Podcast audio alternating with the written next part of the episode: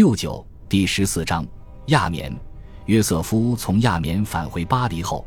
拿破仑引他至歌剧院包厢前接受观众欢呼。法国保住了从莱茵河到阿尔卑斯山脉的全部天然疆界，重掌西欧霸权，并收复全部殖民地。然而在某种意义上，约瑟夫和塔列朗赢过头了。英国没捞到多少好处，他的媾和立场也相应动摇。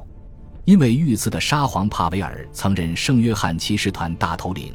该骑士团大本营现位于圣彼得堡。亚眠条约规定，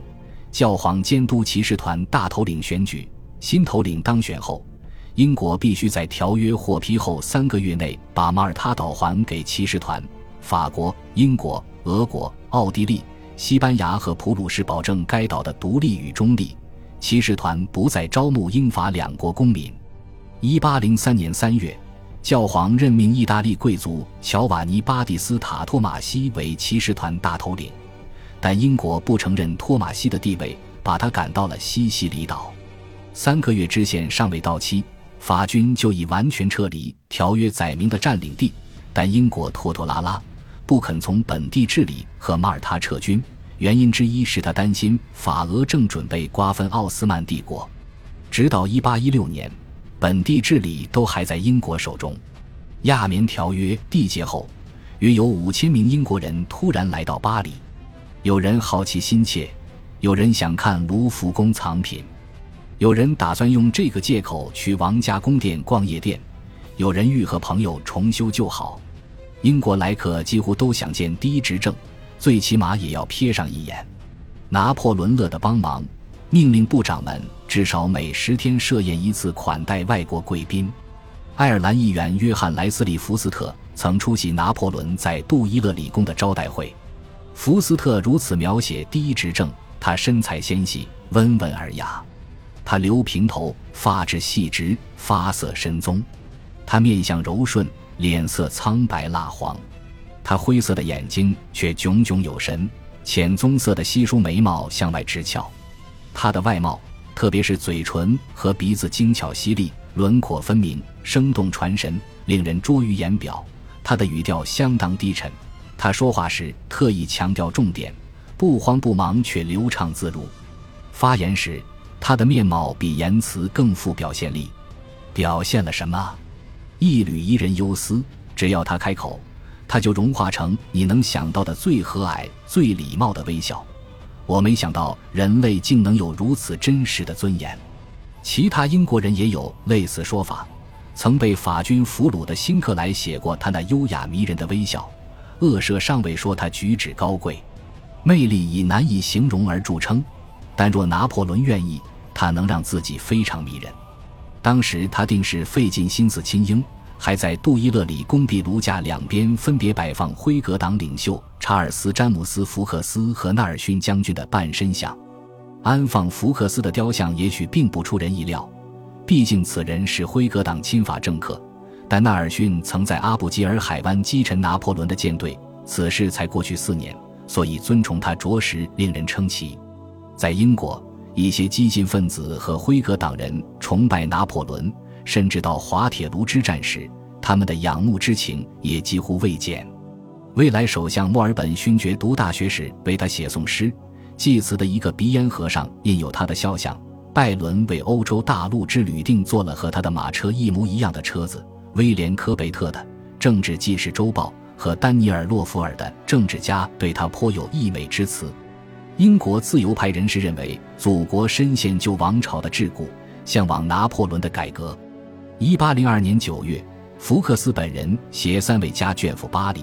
他和第一执政之间有一系列非常亲切的会谈。拿破仑还见过以下英国人：另一位未来首相阿伯丁伯爵，爱尔兰阴谋分子托马斯·埃米特，古典学者 G.H. 格拉斯教士，霍兰勋爵夫妇，亨利·佩蒂勋爵即未来的第3代兰斯当侯爵，斯潘塞·史密斯爵士及数十位显贵名流。英国人纷纷冲向巴黎。詹姆斯·吉尔雷穗创作漫画《10年来的第一个吻》，画中一名清瘦的法国军官拥抱象征大不列颠的丰满女子。英国人也不是一头热，多佛尔的法国人多得惊人。自然主义者詹姆斯·史密森便说，看样子英法两国多半要交换全部居民。拿破仑趁机派间谍渗入英国，以便制定有关爱尔兰港口的计划，但他们很快就暴露了身份，被遣返回国。多年后，一名英国人告诉他，有人认为此事导致英国政府不相信他的和平诚意。他笑道，哦，没那必要，英格兰和爱尔兰的港口都不是秘密。刺探行动是否成功当然不是重点，这种事根本就不该发生，事已至此，他被视作敌对行为也是理所应当。英国情报人员自然也趁着和平时期暗查法国港口。执政府的10年任期到1810年才到期，但是1802年5月，某项元老院动议便提出让他续任10年。这项提议以601的比例通过，只有前吉伦特党人狼瑞奈伯爵投了反对票。因为此事，人们呼吁制定共和10年宪法，这呼声看似自发，实则经人精心谋划。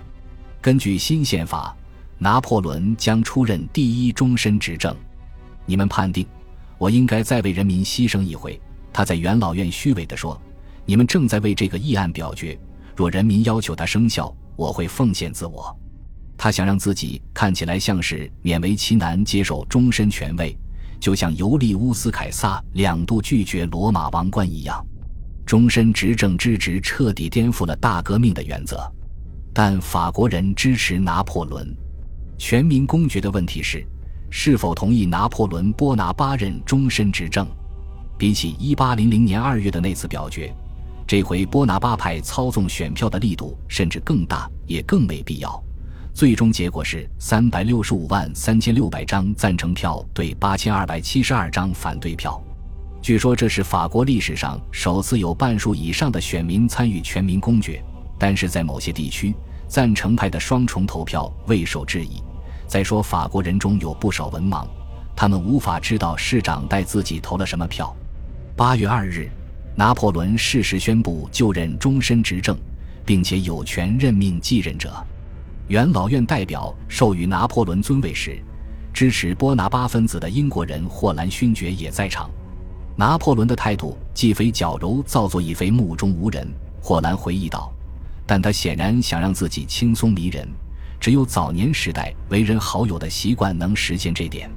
拿破仑指明由约瑟夫继任，但是1802年10月10日，路易和奥尔唐斯生下一子拿破仑路易夏尔，这孩子日后被当作潜在的继承人。约瑟芬快40岁了，拿破仑不再指望他诞下后嗣。6月，他又去普隆比耶尔泡温泉，为了缓和不孕将引发的问题，他给他写信，我爱你如初见，因为你贤淑，最重要的是你还和蔼。他之前去普隆比耶尔时，他写信嘱咐他照顾自己的小姐妹，但这种感情和两人初见时他的爱意有着天壤之别。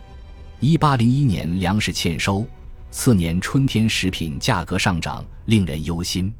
1802年5月16日，拿破仑告诉沙普塔尔，我打算拼尽全力阻止城中面包涨价。所有市计处主管每月必须到你这儿领 1.2 万法郎，必要的话多给些，这样市计处分发的食物可以增加1-2倍。此事太微妙，万万不可泄露。这些措施颁行后，1802年收成也好转，于是拿破仑摆脱了他一向很在意的饥荒危机。为了把风险降到最低，他着手建造并填充战略级谷仓。除了面包，拿破仑也组织盛会。他过生日时，针对他的阴谋暴露时，他就任终身执政时，5月政变纪念日时都有相应庆典。与此同时，随着第一执政接近自立为军，攻占巴士底狱纪念日、处决路易16纪念日的庆祝活动在细心的安排下逐渐淡化了。7月上旬，英军撤离厄尔巴岛，拿破仑立刻对重任战争部长的贝尔蒂埃下令，夺取厄尔巴岛，把它变成法国的省，解除费拉约港居民的武装，扣押12名重要人质，从而确保当地秩序良好，送上等家庭中年满12岁的孩子去法国上学，把他们变成法国人。